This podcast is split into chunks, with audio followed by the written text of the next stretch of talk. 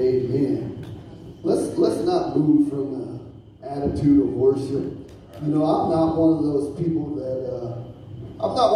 that thinks, you know, the only way to worship God is with hymnals, okay? And I love hymns. Even if I mess them all up, I still like them, amen? Even if I mess them all up, I like them. But I think it's important for us to understand that we can worship God in anything as long as God is the object of our worship, amen? Yes. As long as God's the focus of why I'm singing, amen? We need to, you know, I want to stay away from singing like it's about me, because worship is about God. Amen. Yes. So I just want to sing a little bit more. I just want to worship God just a little more.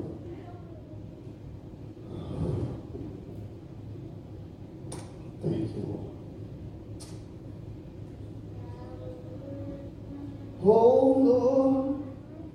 You're beautiful, your face is all I see, for in your eyes are on this child, your grace abounds to me. Lord, we just love you. Go ahead, Mike. I want to take your word and shine it all around. First, help me just to live it, Lord. And when I'm doing well, help me to never seek a crown. For my reward is giving glory to you. Lord, we come before you this morning, God, with hearts that have no other objective, God, than to lift up praise and to lift up honor to who you are. Lord Jesus, we love you. Lord, we want to give you all the praise that's within our hearts, that's on our lips, because you alone are worthy. You alone deserve all the glory. Let's sing that. You deserve the glory and the honor as we lift our hands in worship. When we magnify your name, you deserve the glory and the honor. Lord, we lift our hands to worship as we magnify your name. For you are great. You do miracles so great. Lord, we just thank you. Lord, even if I can't remember all the words to all these songs, we thank you, God. I think it's important to have these moments. Praise God for everything that he's done. It ain't about me. It ain't about you. It's about giving God the glory and the honor he deserves. Amen. And I don't think we ought to get in a hurry to go with our program. I think we ought to be sensitive to what God wants us and wants from us, amen? Amen. He wants more than ritual. He wants more than an outlined service that goes a certain way, but he wants our heart, everything in us, amen? Amen. Even from saved people who are truly born again and bought with his blood, we still have to take a conscious effort sometimes to just praise God, amen? Amen. Take a moment and say, thank you, Lord, for everything you've done for me. Amen. Amen. Amen. Thank you, guys. Lover of my soul. Jesus, I will never let you go. Taking me from the miry clay. You set my feet upon this rock. Now I know.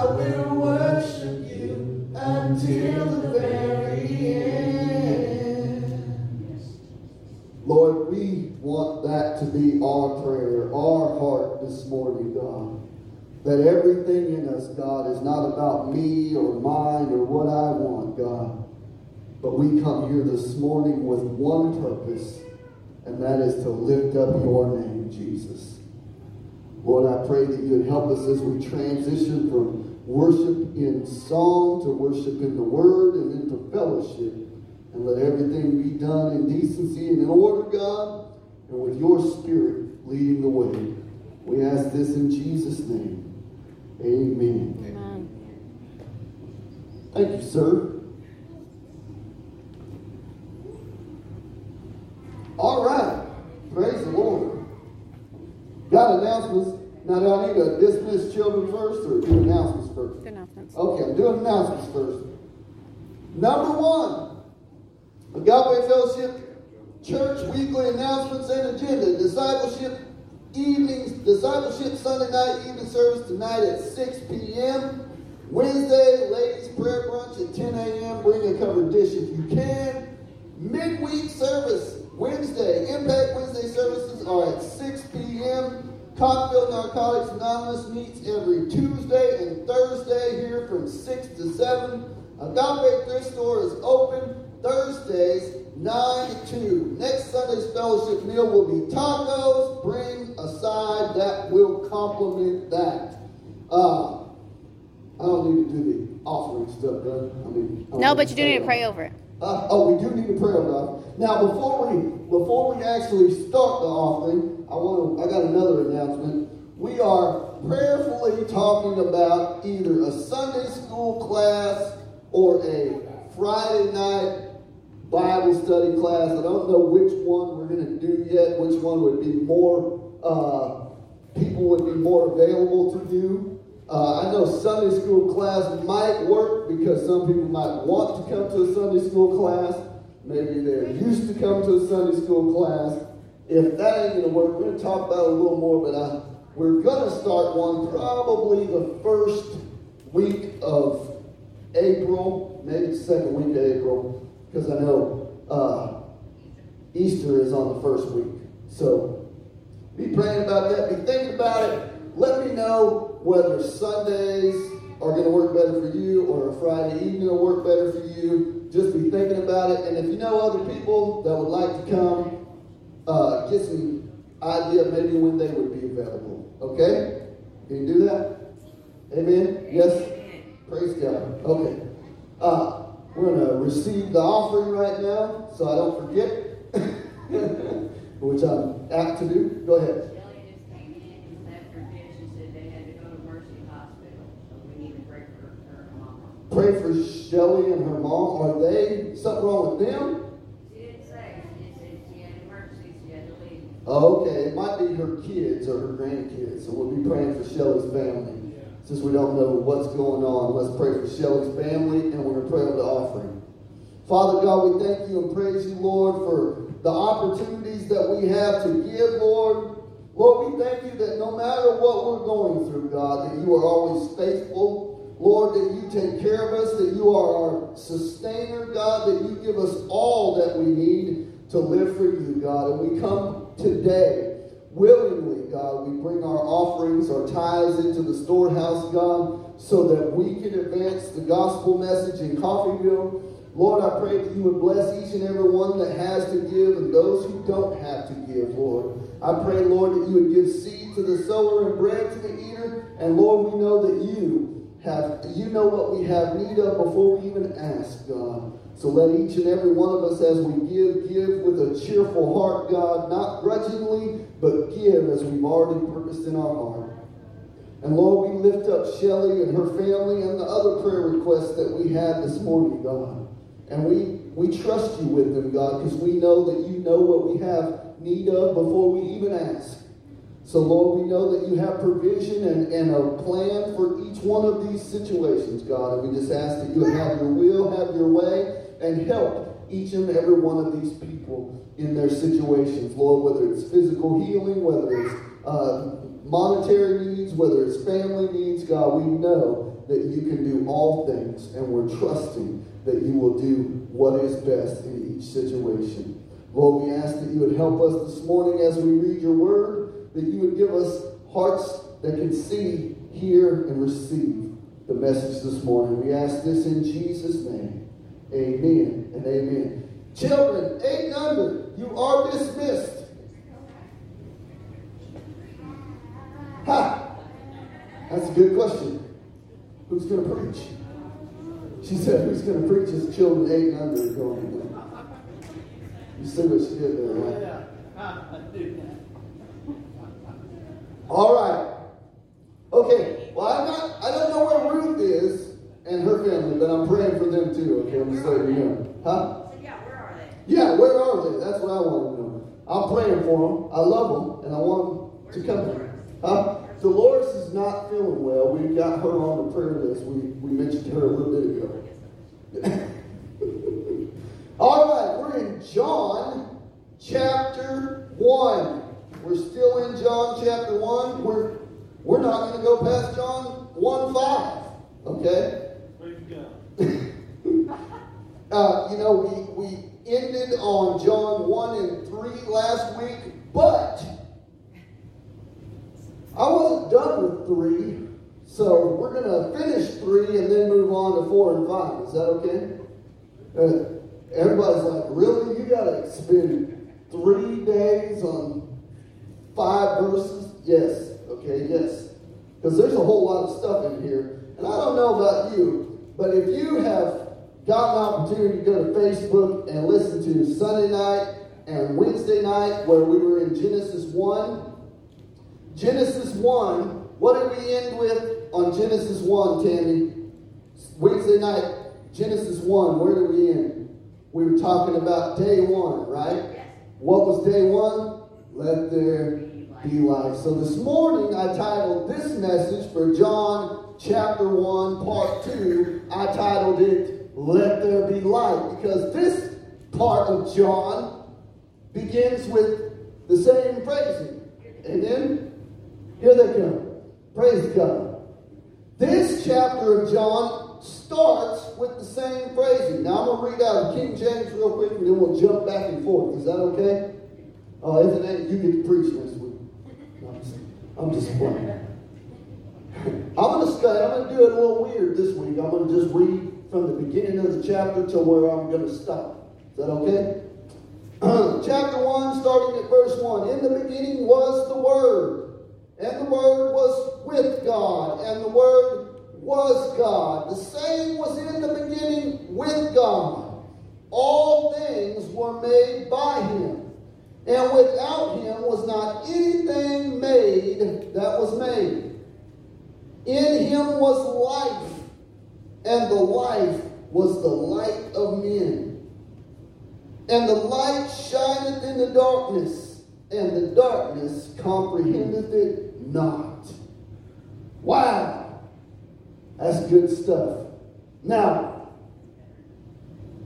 I titled this Let There Be Light for that simple reason is the first chapter of John and the first chapter of Genesis. What's the common phrasing at the beginning?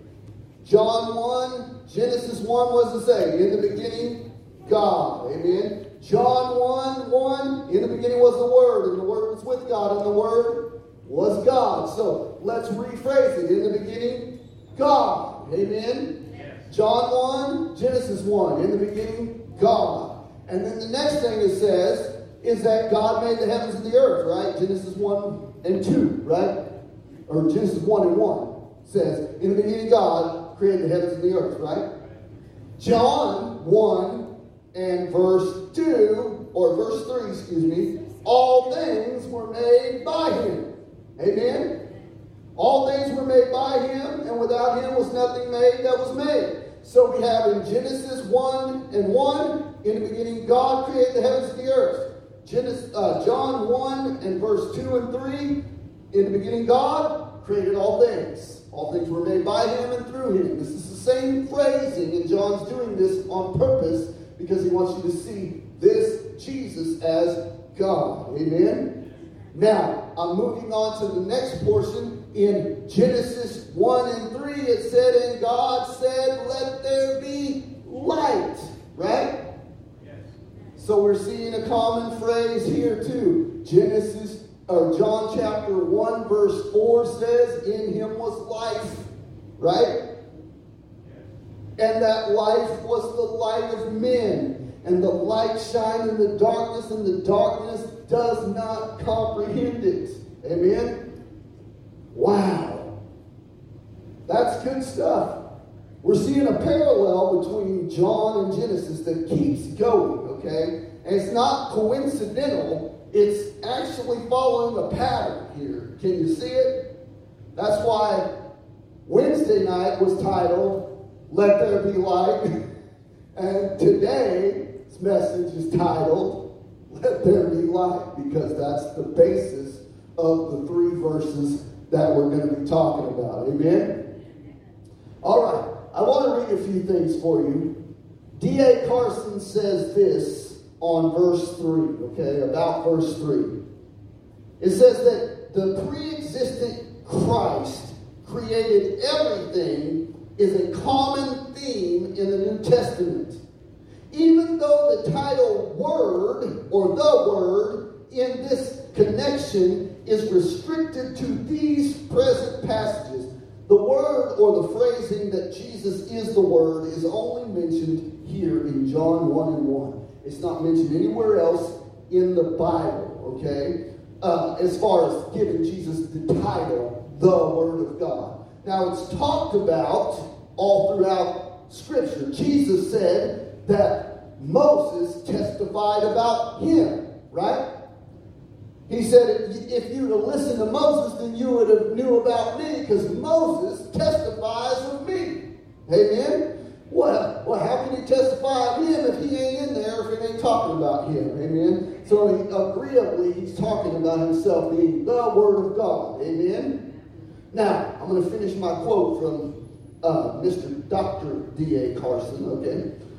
He says, this is the title or word in connection is restricted to these present passages. Referring to Jesus, Paul says this, that all things were created by him and even for him, and that in him all things hold together. That is Colossians chapter 1:16-17.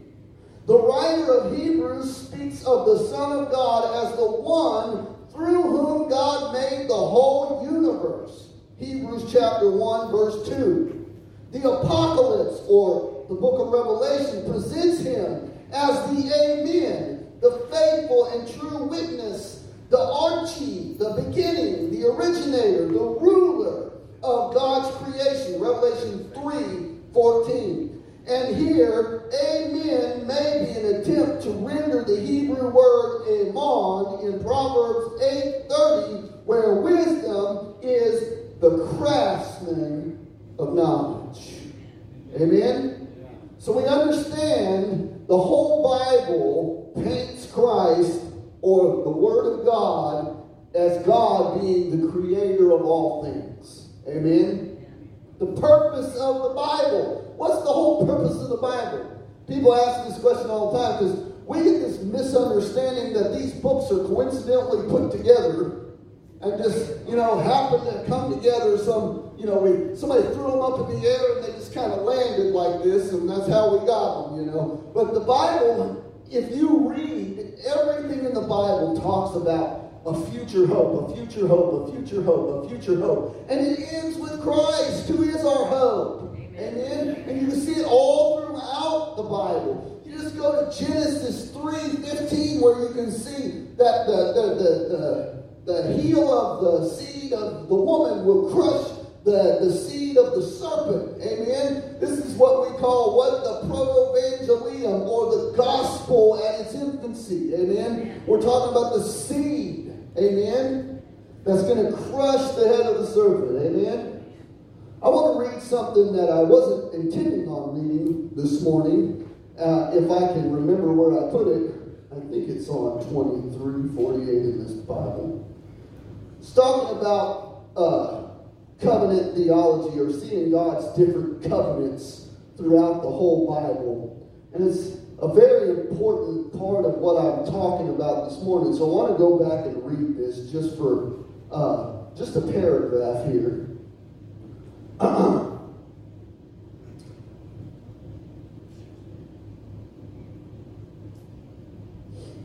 Here we go. Covenant theology, therefore, serves as an organizing principle that shows how biblical history and theology form a coherent, systematic whole, a unified message from the Garden of Eden to the New Jerusalem.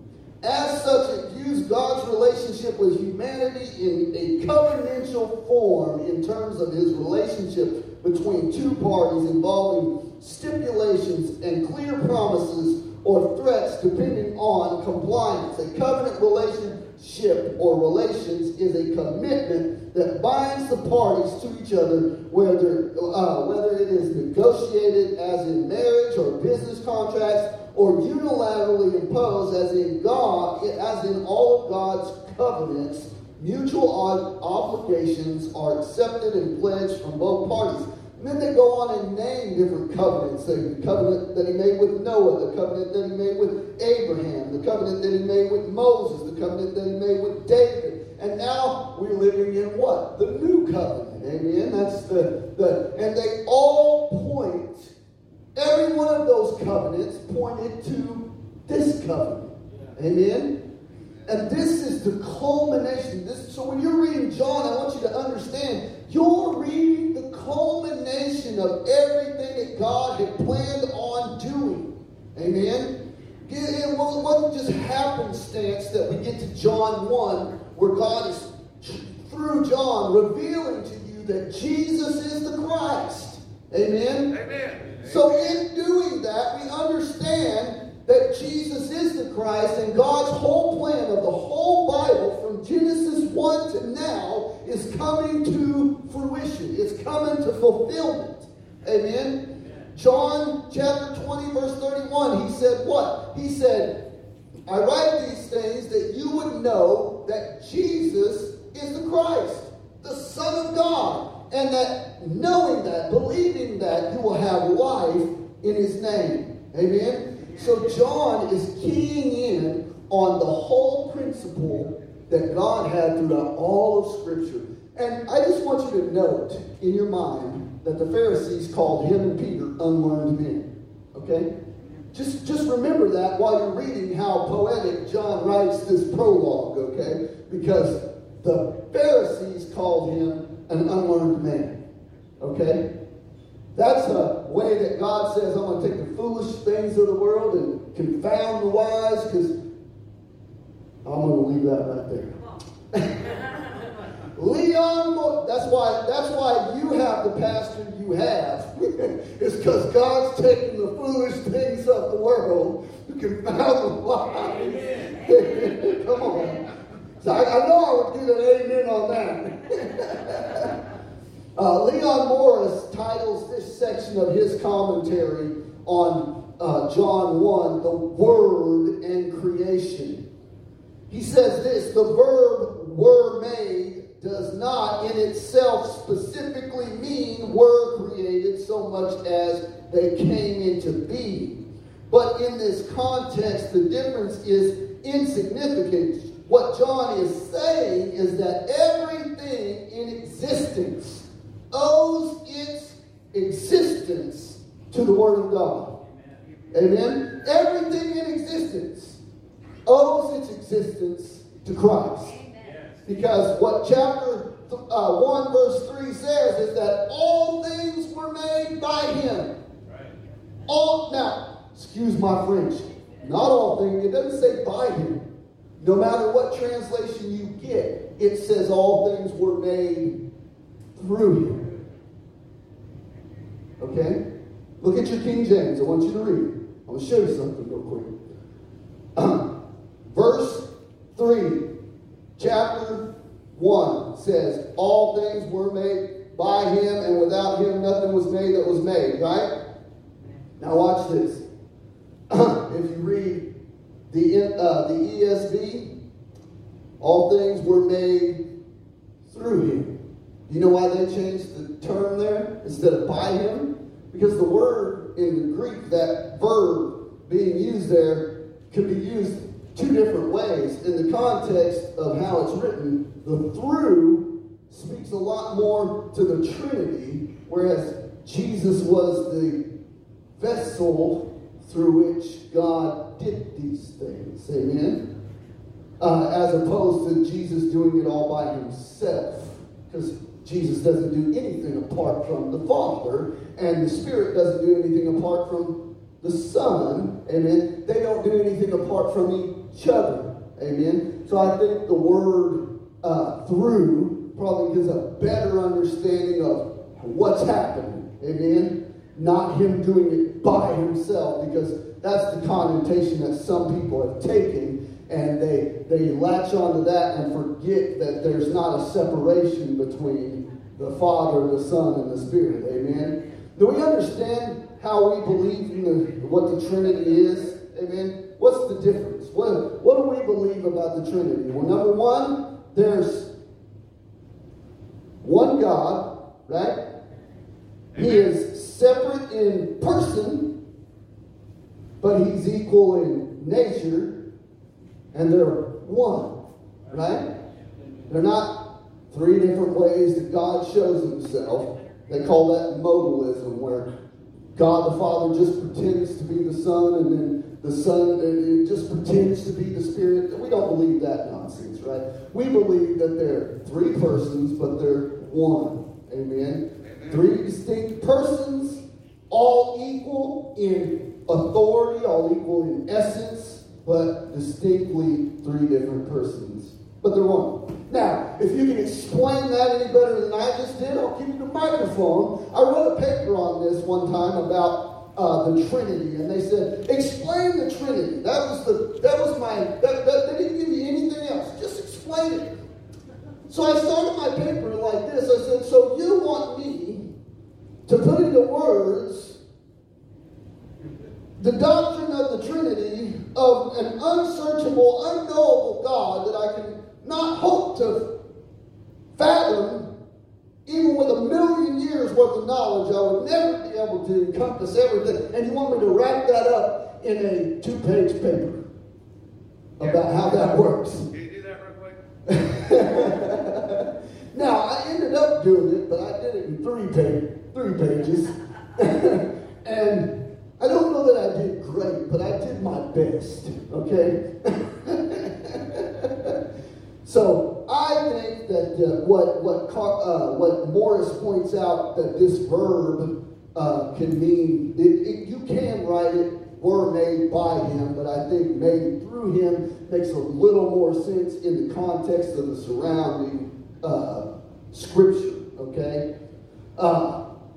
If you notice, when it says, all things were made by him, without him nothing was made that was made, in him was life, and that life was the light of men. The reason I say go back, instead of going through him, instead of saying by him, go through him, is because in the previous verse it said the word was with God. It's already speaking to the Trinity, right? You're already having a reference in John's understanding that although Christ is God, he was also with God, and it's also a Godhead. Amen? And in John, we learn very distinctly the message of the Trinity, the understanding that there's a Father, a Son, and the Holy Spirit. And people go, well, where's that at? Okay, at Jesus' baptism. You see the Father speaking from heaven, you see the Son in the water, and you see the Spirit of God descending upon him like a dove. So do we need to even go any farther in our understanding that there's three, but they're one? Amen? Mic drop. Huh? Mic. Yep, mic drop, yeah. Y'all not dropping this one again. I dropped it pretty hard last week. I don't know if I want to do it again. Note that it says all things were made through him. The King James does say by him, but I think the ESV, I believe in verse 3 says through him as well, doesn't it? I think it does. Verse 3 says through him, right? Yeah. Yeah, because they're giving you a more literal translation of that verb with the surrounding context. Not that the way that the King James wrote it is wrong. I'm just saying you have a clearer understanding that it's talking more Trinitarian than what we might realize. Amen? All right, I got a couple notes here. Like, somebody be real shocked right now. Show me your shocked face. Yeah, Tammy got it. Tammy won. Made through him follows the consistent pattern of Scripture in saying that God the Father carried out his creative work through the activity of the Son. Now it gives you a verse here, and I want to go look this verse up since I have 3 different Bibles here. I can open one and still look at the other. Go to 1 Corinthians chapter 8. 1 Corinthians chapter 8. Verse 6 says, yet for us there is one God, the Father, from whom are all things and for whom we exist, and one Lord, Jesus Christ, through whom are all things and through whom we exist.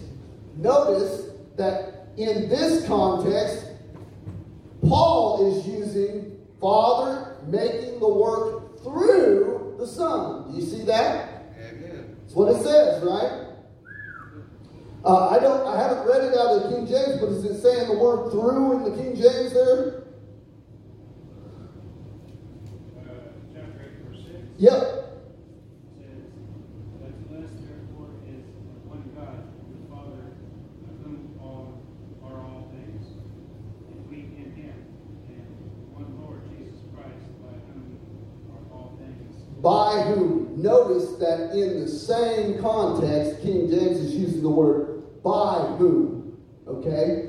By whom. That's why I'm saying that verb that they use for by, where the King James says by, and the ESV and the NIV say through, that verb can mean through. And it doesn't necessarily mean by in our thinking. The word by in 1611 King James English had the connotation of through, or the mode that it was being done through. Amen?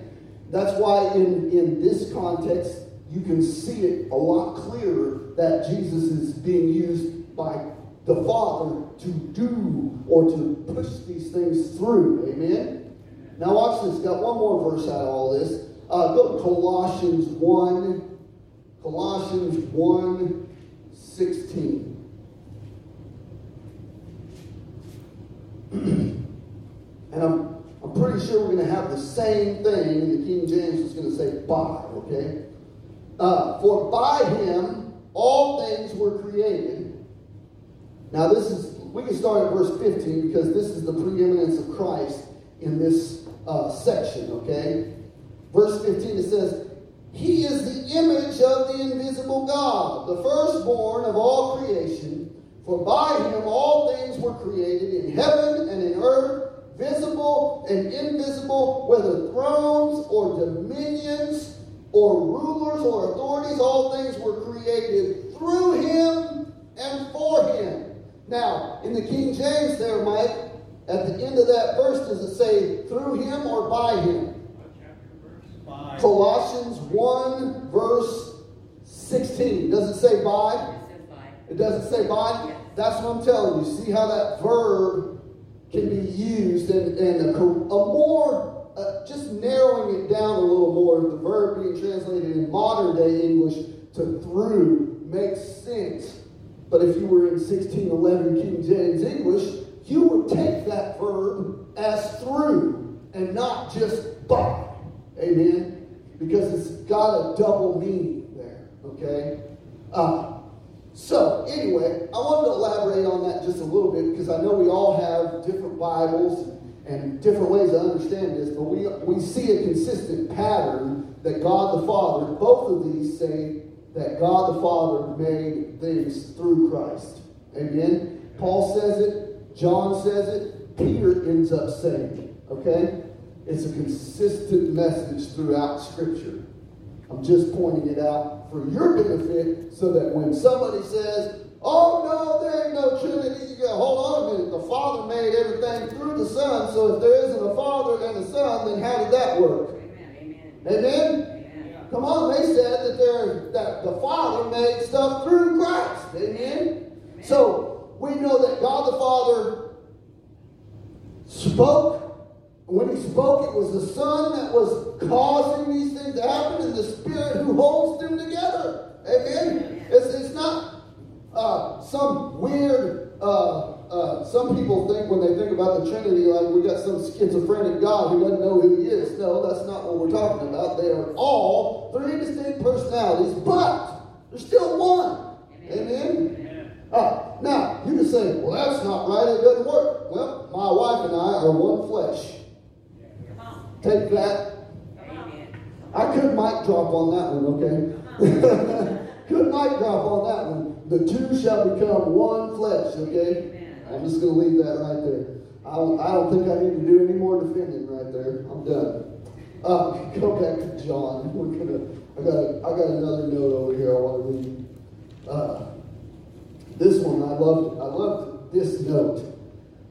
In the Reformation Study Bible, it says, all things were made through him. This verse also emphasizes the deity of the Word of God. Since creation belongs to God alone, then this has to be God we're talking about. Amen? There's nowhere else, no other person, no other Christian denomination is going to deny the fact that God made everything, right? So once we understand John 1 and 3, all things were made by him, amen? And without him, nothing was made that was made, amen? So once we understand that, we have a firm grasp that this Jesus, the Word of God that we're talking about, is God, amen? Nothing else. He's not just a good man. He's not just a prophet. He's not just a good teacher. He's God in the flesh, amen? Which is what we were waiting for anyway, right? And that's what the Hebrew people were waiting for? Emmanuel, God with you, right? The virgin will give birth, right? You'll call his name Emmanuel. This was in Isaiah's day, okay? So we can't be surprised.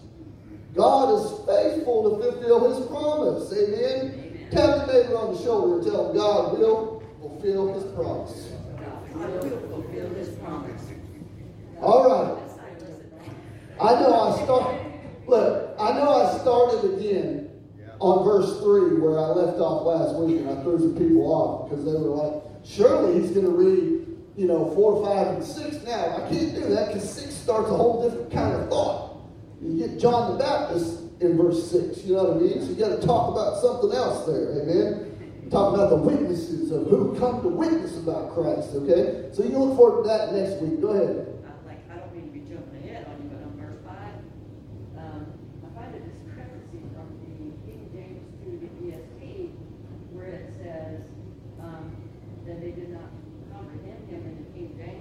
ESV says overcome. Yep. And comprehend is to understand something. I'll show you that. I'm getting there. Okay. No, I'm going to show you that. I'm going to show you that. No, it's not a discrepancy. I'll show you that it's not a discrepancy. Okay. I will show you completely that it's not a discrepancy.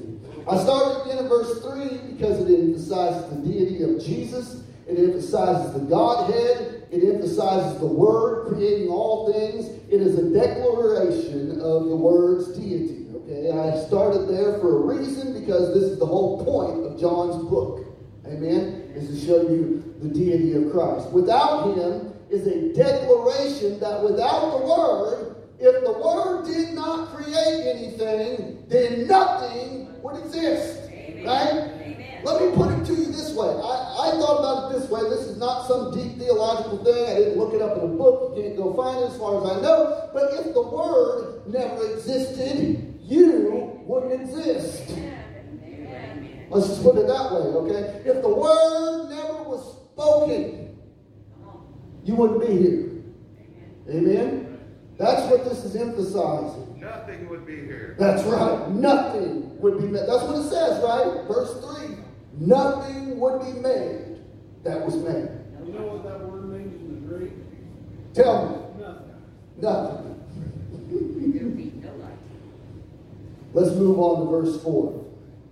Now, I got a bunch of verses for this, and I don't want to look them all up. You know, I totally missed that joke. Went right over my head, but that is funny. That Greek word for nothing there, you know what it means? Nothing. In him was life.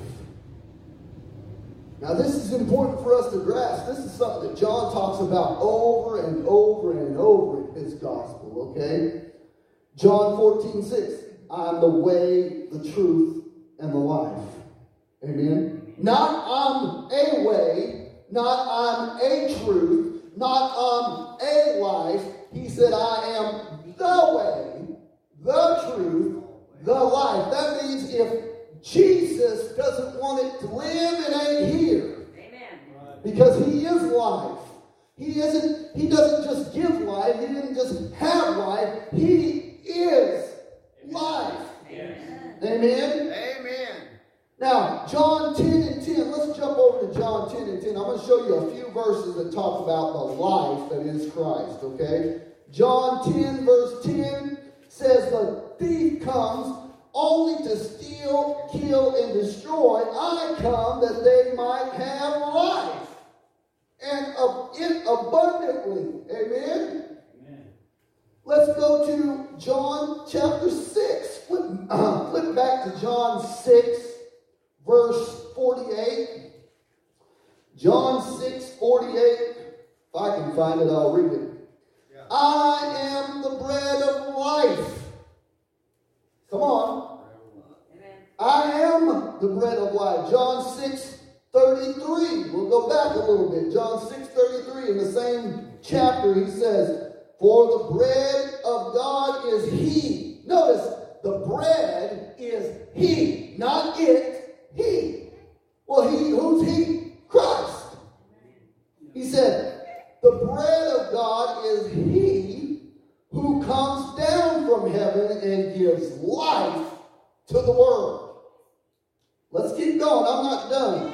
John 6:27. Go back just a little bit farther in this same chapter, okay?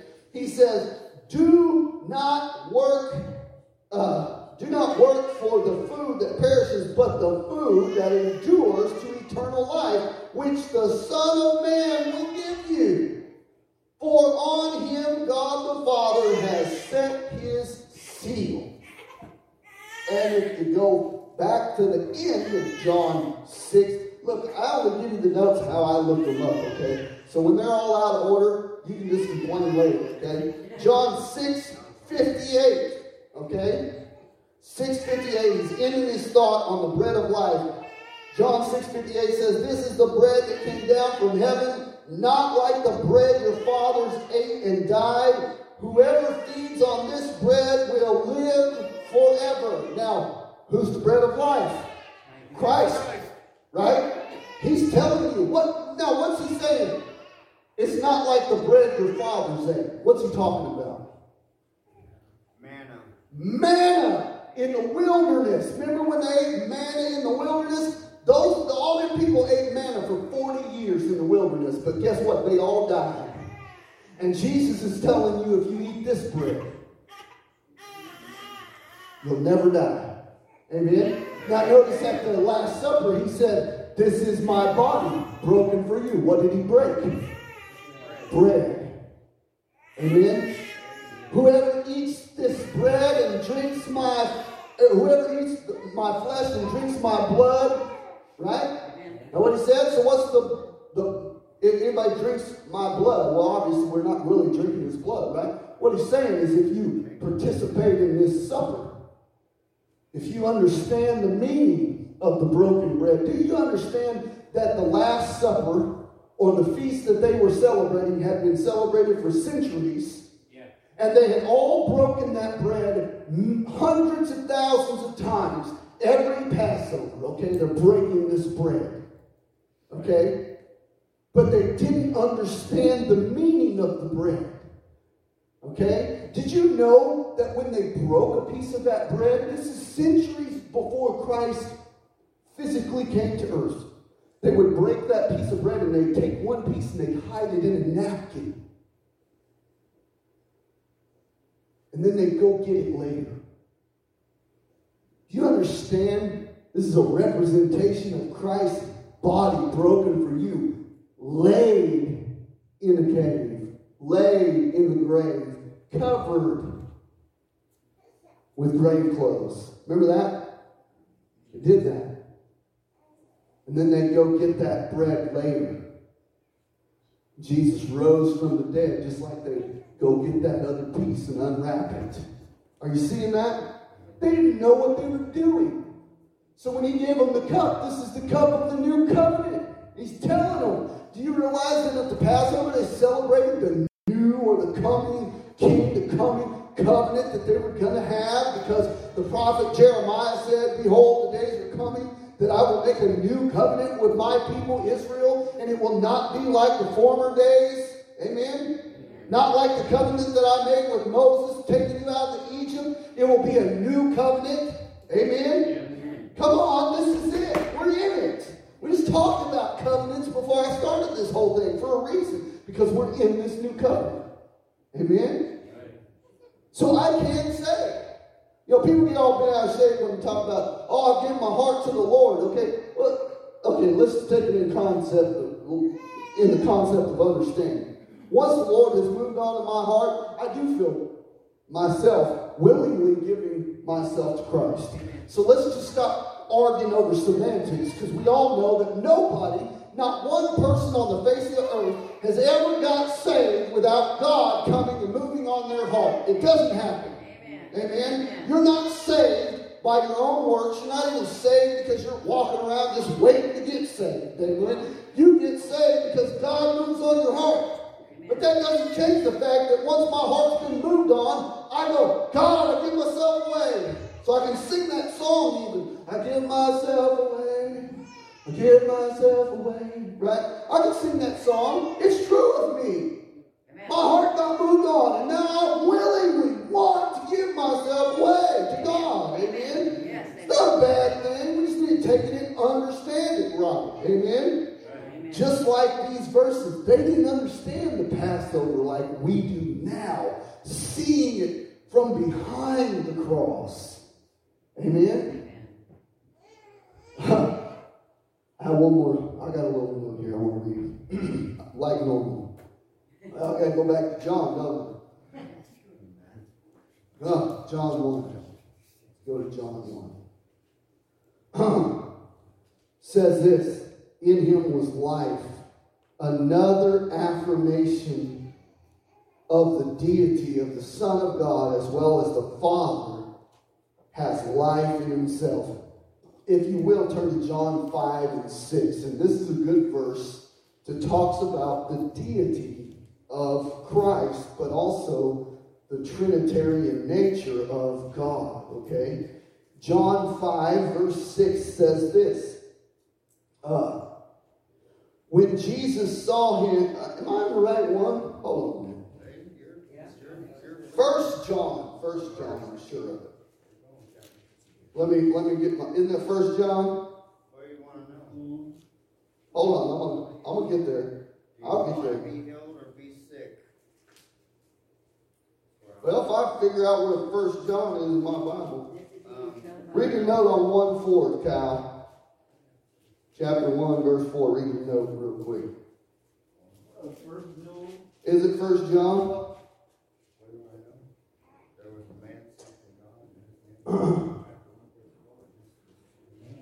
Hold on.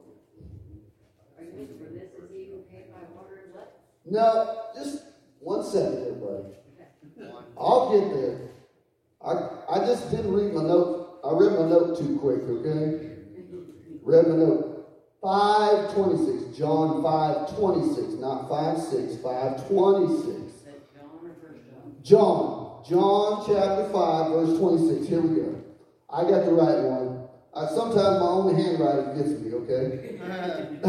For as the Father has life in himself, so he has granted the Son to have life in himself. And he has given him authority to exercise judgment because he is the Son of Man. Do not marvel at this, for an hour is coming when all who are in the tombs will hear his voice and come out. Those who have done good to the resurrection of the life, and those who have done evil to the resurrection of judgment. Now notice that in this, it's saying that the Father has life and has given the Son authority to give life too. Amen? Yeah. So we go back to John 1:3, where all things were made through him and not just by him, because we're seeing that John sees God the Father, God the Son, and God the Holy Spirit. Amen? You can see it in John's thought process. Amen? Amen. All right, I'm going to flip back here and give you a couple more notes. I had a highlighted portion of notes from the King James Study Bible. I want to read it to you real quick. It says this. It says, the references to life and light and darkness continue to draw on the Genesis theme. Now you see that the King James Study Bible people are seeing the same thing we're seeing, that there is a connection between John 1 and Genesis 1. And John was purposely drawing this distinction because he believed that Jesus was God. Amen? That's the biggest part that we need to get in our own understanding of this part. Against this background from Genesis, Jesus is seen as the light brings to this dark world true knowledge, moral purity, and the light that shows the very presence of God. Now, I want to move on from there real quick to the second part of verse 4, where it said, in him was life, and this life brought light to all men. Now, I want you to understand, we're drawing a distinction from Genesis. Now, in Genesis, light came into the darkness, and darkness didn't overcome it. Can't overcome it, right? If we turned all the lights off in here, it would get dark. But what would happen once we switch the lights back on? Immediately, darkness is gone. Right? Now, this is also a spiritual principle, that when Jesus came into the world, he brought light to darkened minds, darkened thoughts, darkened hearts. It's all throughout Scripture, okay? Go with me to John 3:16, and we're going to read this, and I want you to see it. John 3:16. We're going to start right there at 16, and we're going to keep going. For God so loved the world that he gave his only Son, that whoever believes in him should not perish but have eternal life. For God did not send his Son into the world to condemn the world, but in order that the world might be saved through him. Now, I want you to mark in your Bible if you're comfortable with it. Starting at verse 18, we see what the light is going to do. Okay? Whoever believes in him is not condemned, but whoever does believe is not condemned. But whoever does not believe is condemned already, because he has not believed in the name of the Son of God. This is the judgment that comes into the world. Light has come into the world, and people love darkness rather than light, because their works or their deeds are evil. For everyone who does wicked hates the light and does not come into the light, lest his works should be exposed. But whoever does what is true comes into the light, so that it may be clearly seen that his works have been carried out in God. Now, do you see how the light can mean the darkness does not comprehend it? It's not a contradiction in verse 5 from the King James to the ESV. This meaning, it can have both meanings. The darkness didn't overcome the light in Genesis. As soon as the light came, darkness fled. Amen. Just like in your life, as soon as light came, darkness fled. Amen. And just like in this application of John 3:16 through 21 or 21, we see that the light brings clarity, brings understanding, brings us a knowledge of who Christ is. Amen. You see this also. Let's go to John 8. Flip over to John 8. John 8, verse 12. Again, Jesus spoke to them. I am the light of the world. Whoever follows me will not walk in darkness, but will have the light of life. Do I need to say any more? I mean, that's pretty clear, right? That clearly backs up what I'm saying. Well, we can flip over to John 9 and 5. I'll read a couple more. John chapter 9, verse 5. As long as I am in the world, I am the light of the world. Amen? Jump down to John 9, 39. Verse 39, Jesus said, for judgment I came into the world, that those who do not see may see, and those who see may become blind.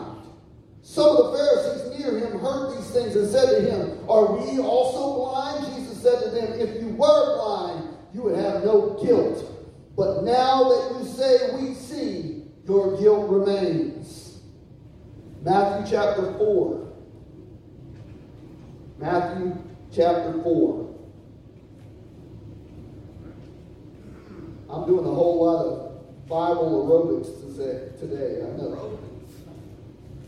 Hey, hope you're ready for the workout. Get ready for the workout. My fingers are going to be like, I really pump you up. Now, this is a prophecy that Jesus is reading at the beginning of his ministry. We're going to start at verse 12. It says, now when they heard that John had been arrested, he withdrew into Galilee, leaving Nazareth, and went and lived in Capernaum by the sea, in the territory of Zebulun and Naphtali, so that what was spoken of by the prophet Isaiah might be fulfilled. The land of Zebulun and the land of Naphtali, the way of the sea beyond the Jordan, Galilee of the Gentiles, to the peoples dwelling in darkness, have seen a great light. For those dwelling in the region and the shadow of death, on them the light has dawned. And we're talking about Jesus being the light of life. Amen? Now, we know that the Word of God, in Psalm chapter 119, verse 105, the Word of God is a lamp unto my feet, and a light unto my path, right? What's he lighting up? What you should, shouldn't do, things that are right, things that are wrong, your understanding. Amen? So it's not a contradiction in understanding that darkness is not overcome it, or darkness does not comprehend it. Amen? So, let's go a little farther into this. Verse 5. Verse 5 says this, it says, and the light shined in the darkness, and the darkness did not comprehend it. That's what the King James says. Now the ESV says, the darkness has not overcome it. Amen? Now what does it mean? Why does ESV say overcome? Because John is clearly drawing on Genesis, and they're thinking of this word in context of Genesis 1:1. Amen? The Zondervan Study Bible says, D.A. Carson says, that overcome or understood translates a Greek verb that could mean either, and here probably means both. Okay? So it does not overcome and does not understand. Okay? So that verb probably means both in this context. The light, the Word of God, prevails. It overcomes darkness. It does not, and darkness does not understand the light, nor can it. Amen? Amen. I forget where it is. I believe it's 1 Corinthians chapter 6. Let's go to 1 Corinthians 6.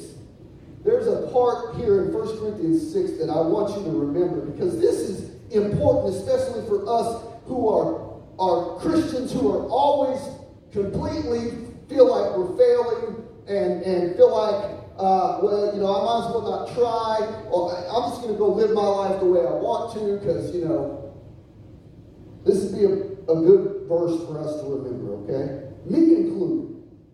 1 Corinthians 6, I believe it's 14. Oh, 2 Corinthians 6. Woo, I did it again. They just need to make one book out of the whole thing, okay? One of them. Two letters. Come on. All right. This makes more sense. Verse 14. Do not be unequally yoked with unbelievers. For what partnership has righteousness with lawlessness? Or what fellowship has light with darkness?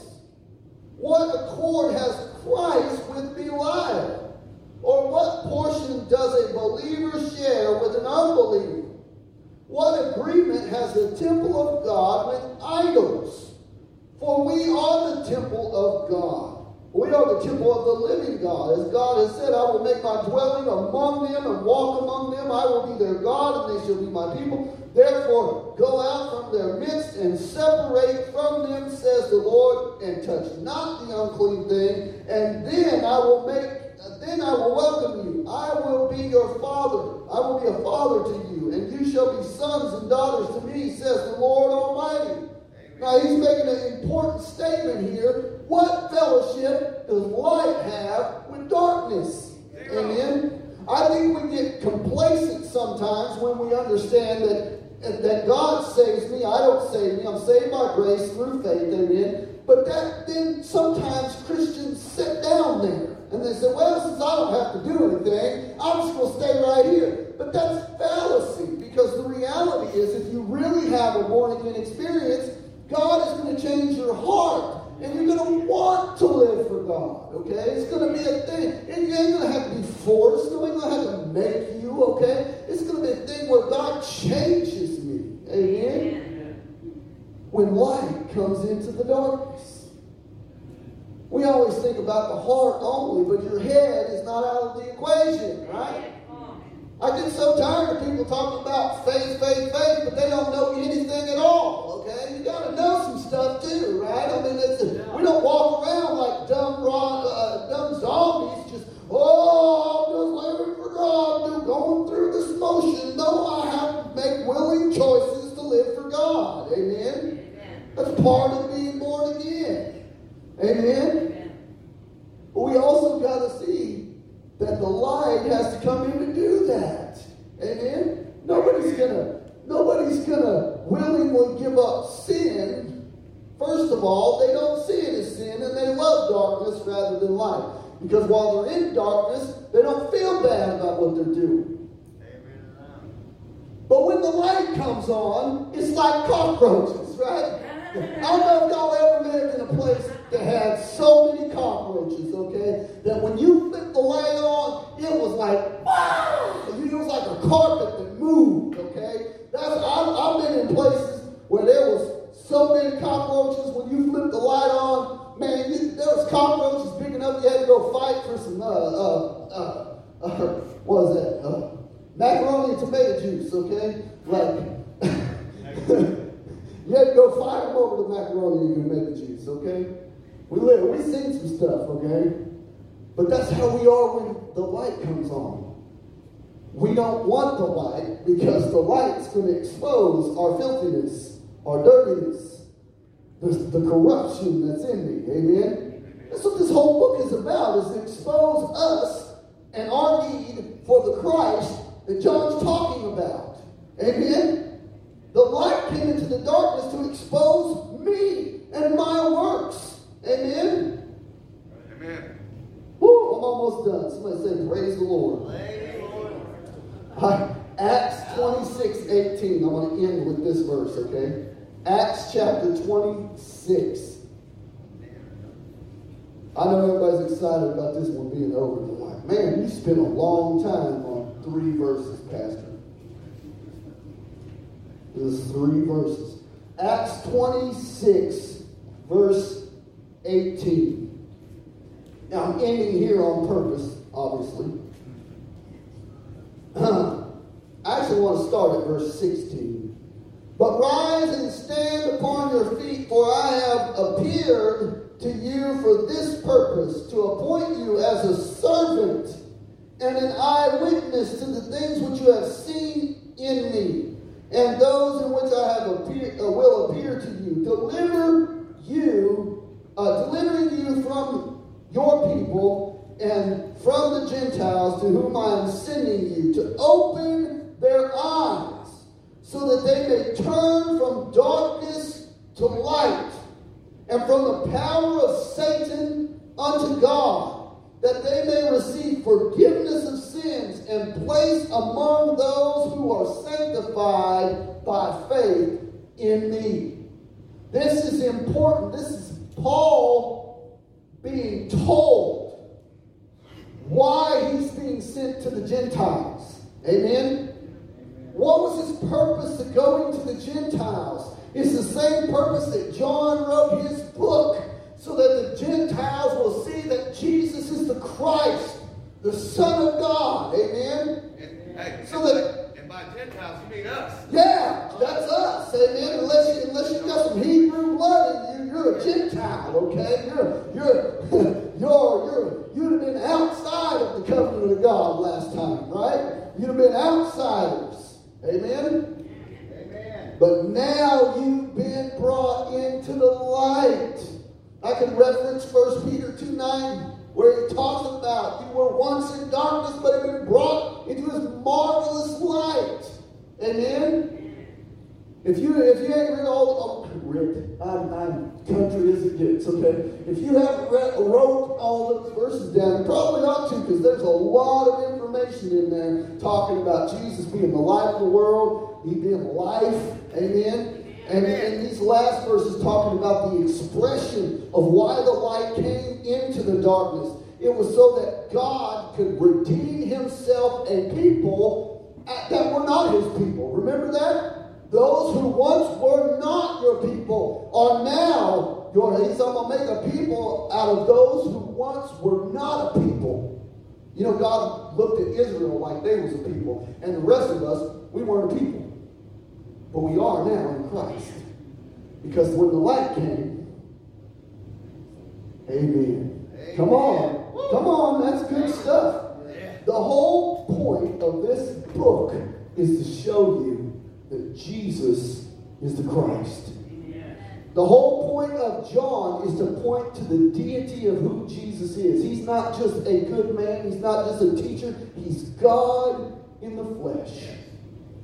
And my prayer for you and everyone who will watch this replay on Facebook and YouTube and listen to it on whatever social media it's going to be playing on later, I'm praying that they come to know that Jesus is the Son of God. In preaching these messages, the goal is that they come to know that Jesus is the Christ, Son of God, and that they can have life in his name. Amen. Stand to your feet. We're going to pray and close. We're going to pray for the food before we leave. That way we can just get down there and eat. Amen. Let's pray.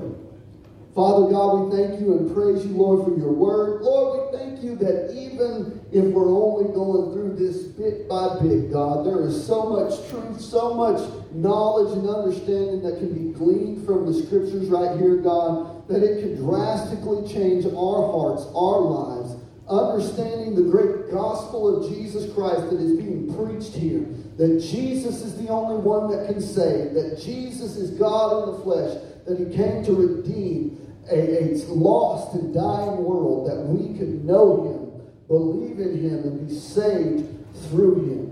Lord, we ask that you would help us to understand this. Lord, I pray that if there's anybody in this room or anybody that's watching this or listening to it later, God, that if they don't know you and that they have listened to this, God, and that you have pricked their conscience, God, I pray that they would come to faith in Jesus Christ. Lord, that you would save to the uttermost those who you will. Lord, we will totally, completely trust you that you do that all the time. Lord, we ask that you would bless the food that we're about to receive. We receive it with thankfulness and with glad hearts as we fellowship together. We thank you and praise you in Jesus' name. Amen.